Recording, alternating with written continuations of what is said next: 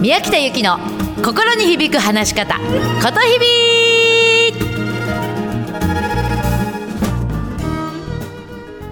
おはようございます。9月18日水曜日ことひびの宮北です。おはようございます。いかがお過ごしですか？お元気ですか？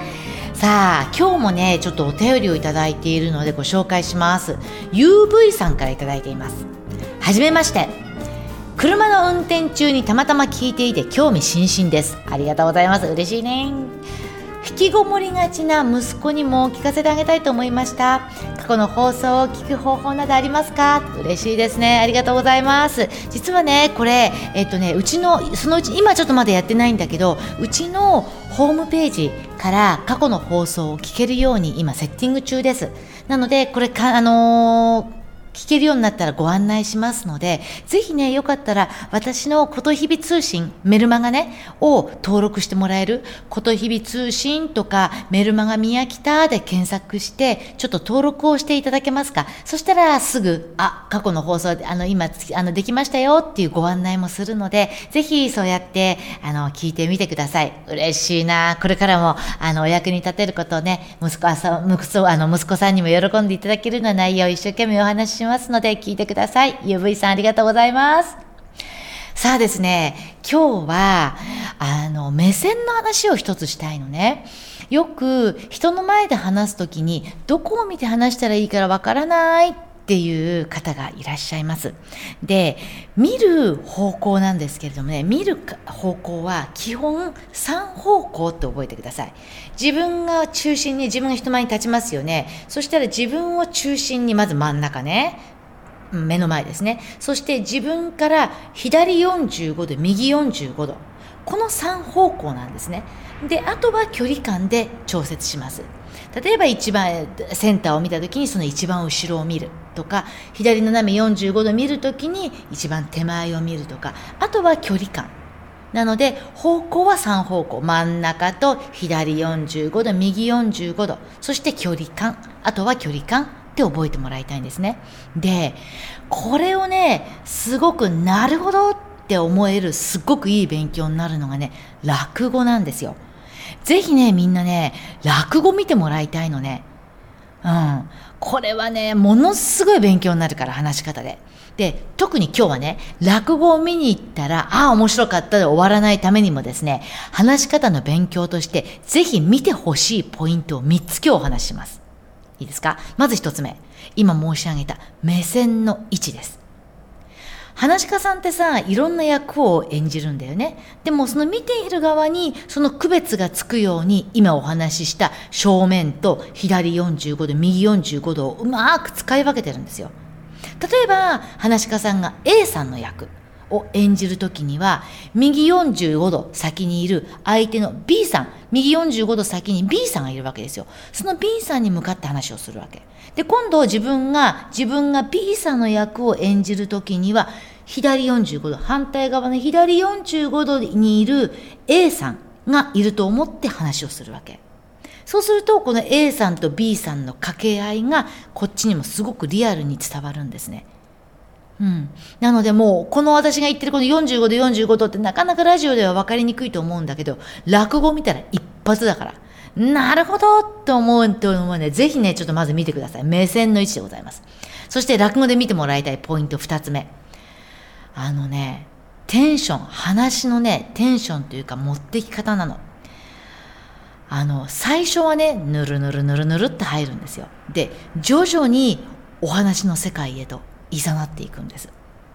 我々ってさ、人前で話すときに自然体で話をしたいって思うでしょ？と同時にみんなにこう自分の話で引きつけたいって思うじゃない？で、それってね、最初から頑張っちゃダメなのよ。話し家さんはこれがめちゃくちゃすごいのね。最初さ、こう落語見に行った人って何だかわかるかな？最初さ、チェケチェンチェンチェンチェンとかで林のお囃子になったらさ、あの、あの袖から出てきてさその時にこうやる気があるんだかないんだかよちょっと猫背の状態でチェンチェンチェンチェンって入ってチコンと座るじゃんでさどうでもいい話から始めるでしょ？ね今日はなんだか若いお客さんがなんとかかんとかで今日はなんだかガラガラでそうですよねみんな暇そんな暇じゃないよねってどうでもいい話から始まるわけよね。で、どうでもいい話から少しずつ少しずつね、こう、テンションを上げてってんですね。これ全て計算なんですよ。で、要するにこれはね、お客様と同じテンションで入ってってんの。お客様ってさ、ね、お酒飲んだりとか、ちょっと何か食べながらさ、で、楽しみに来てるわけだから、リラックスして、ぬるぬるとなんていう、本当リラックスして、だらーっとした状態で聞いてるわけだよね。それと同じテンションで入ってくんですよ。で、徐々に、徐々に、徐々に、徐々に少しずつ客席を温めてって、いつの間にか本題に入ってってんですね。で、いつの間にか話し家さんの、その、なんていうの、お話の世界に私たちを誘っているんですよ。なので、このテンションの持ってき方っていうのもすごく勉強になります。でちなみにですね、全員とは言わないんだけれども、最初はやる気があるんだかないんだかっていう状態でぬるぬるぬるぬる入ってって、あ、本題に入ったなっていうサインが、羽織を脱いだ時なんですね。話し家さんって最初羽織着てるでしょ？なんだけども、ピッてこうなんていう羽織を脱ぐ瞬間があるんですよ。それが、お、本題に入ったな。本題に入りますこれから行きますぜ。っていうサインなんですね。なので、ぜひそんな見方もしていただきたいと思います。さあ、そして3つ目、見てもらいたいとこ3つ目。小道具なんですね。落語家、話し家さんの小道具っていうのは基本お扇子と手ぬぐいです。この2つで実に様々なものに変身させるわけですよ。例えば、お扇子でキセルを吸うとか、お蕎麦を立てるとかね、お酒を飲むとか。うん。ね、うまく使うじゃないですか。手ぬぐいとあのお扇子でね。でほらよくさ本当に落語でさ食べるシーン見るとさその後必ずお蕎麦食べたくなったりするじゃない。そんなの私だけじゃないと思うのね。それぐらいすごくその小道具から広がるイメージがものすごいんですよ。なのでその小道具の使い方そこのイメージの広げ方なんていうのもね見てもらいたいと思うの。あとねおまけねこれおまけなんだけどね声のボリュームも実は計算なんですよ最新、さっきさ、ぬるぬるぬるっとした自然体のテンションって言ったけれども、最初ね、話し家さんってね、聞こえるか聞こえないかぐらいの声で話すの。で、え、え、え、え、なんて咳払いとかしちゃってさ、で、聞こえるか聞こえないかぐらいの声で話すとさ、聞いてる方はさ、え、なんて言ってるなんて言ってるの？って耳傾けるんだよね。聞こうとするんですよ。ことに集中するの。で、そういうふうにみんな聞くことに集中してきたなって思ってそれを感じるとドカーンって面白いこと言うのねそれが分かってんのなので話のボその声のボリュームっていうものも話し方抜群にうまいからぜひそんなところも合わせて見てみてください。以上、えー、落語の楽しみ方でございました。でね、落語ってね、あの、もちろん最初から見てもいいんだけれども、後半になればなるほどどんどんベテランさん出てくるからね。で、後半、例えば夜何時ぐらいだったかな、5時とか6時ぐらいになるとね、少し安くなるんですよ。なので、ぜひそんなところも狙って見てみてください。はい。えっとね、あとね、全然話ちょっと変わるんだけどね、先日さ、ほら、私、あの、3ヶ月ぐらい前に、今の広いスタジオに引っ越したんだけれども、つい先日、その前の、あの、事務所、アトリエの前を通り過ぎたのね。でね、まだたった3ヶ月しか経ってないんだけど、なんかすごい懐かしいなって感じがしたの。で、見事なぐらいね、自分に未練がないってことに気づいたんですよ。で実はね私引っ越しが決まった時にまだ早いんじゃないかなって。あともう3年ぐらいで前のとこでよかったんじゃないかなって。要するに未来に対する不安とその前のアトリエに愛着があったのね、うん、でも今思うとあこれって必然だったんだなって思えたの。で一歩踏み出す時ってめちゃくちゃドキドキするし不安だしもうぐるぐるぐるぐるしちゃうんだけどポンと勇気を持って勇気を持って踏み出したらなんてことないなっていうことが今回の気づきだったの。で私の周りにもね生徒さんの中でもこう一歩踏み出せない人っていっぱいいるのね。例えばさ友人と旅行に行きたい。でもご主人の機嫌を損ねないかどうか不安なんです。とかね。会社を辞めたい。でもその後の生活が不安なんです。とかね。好きなことで起業したい。でもうまくいくかどうか不安なんですって。でもね、これね、一歩踏み出したら、踏み出したで、今度はね、こんな不安待ってんのよ。例えばよ、友人と旅行できた。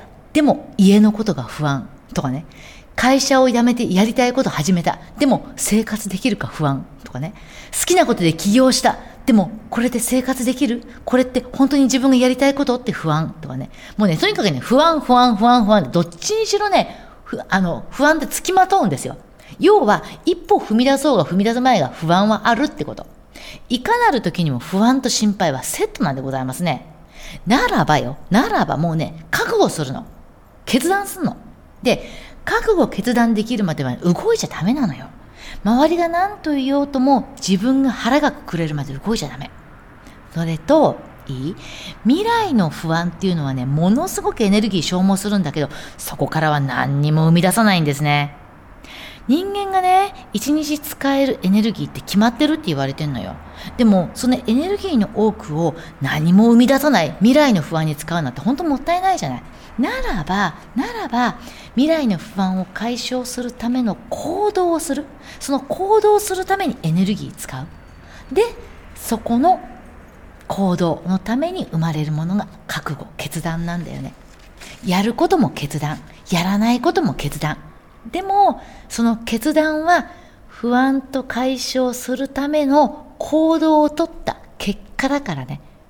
うん。なので、ぜひそういうエネルギーの使い方をしてもらいたいなって思います。そんなことが私の引っ越しから気づいたことと皆さんに対するメッセージです。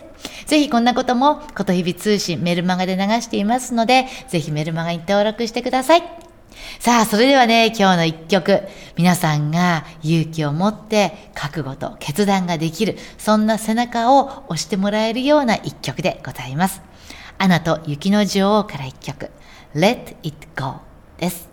うまく話すな、心を込めて話してね。ことひびの宮北ゆきでした。じゃあねまたね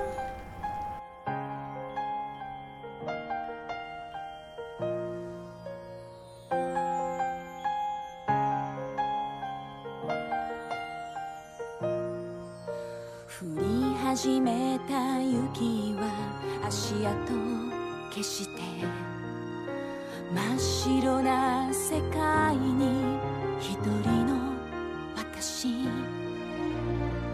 風が心にささやくの。このままじゃダメなんだと。戸惑い傷つき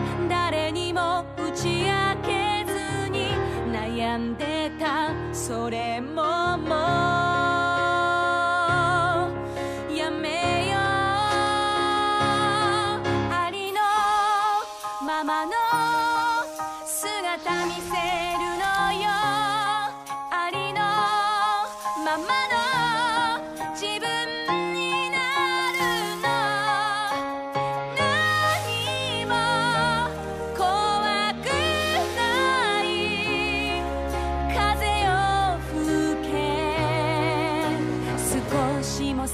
ないわ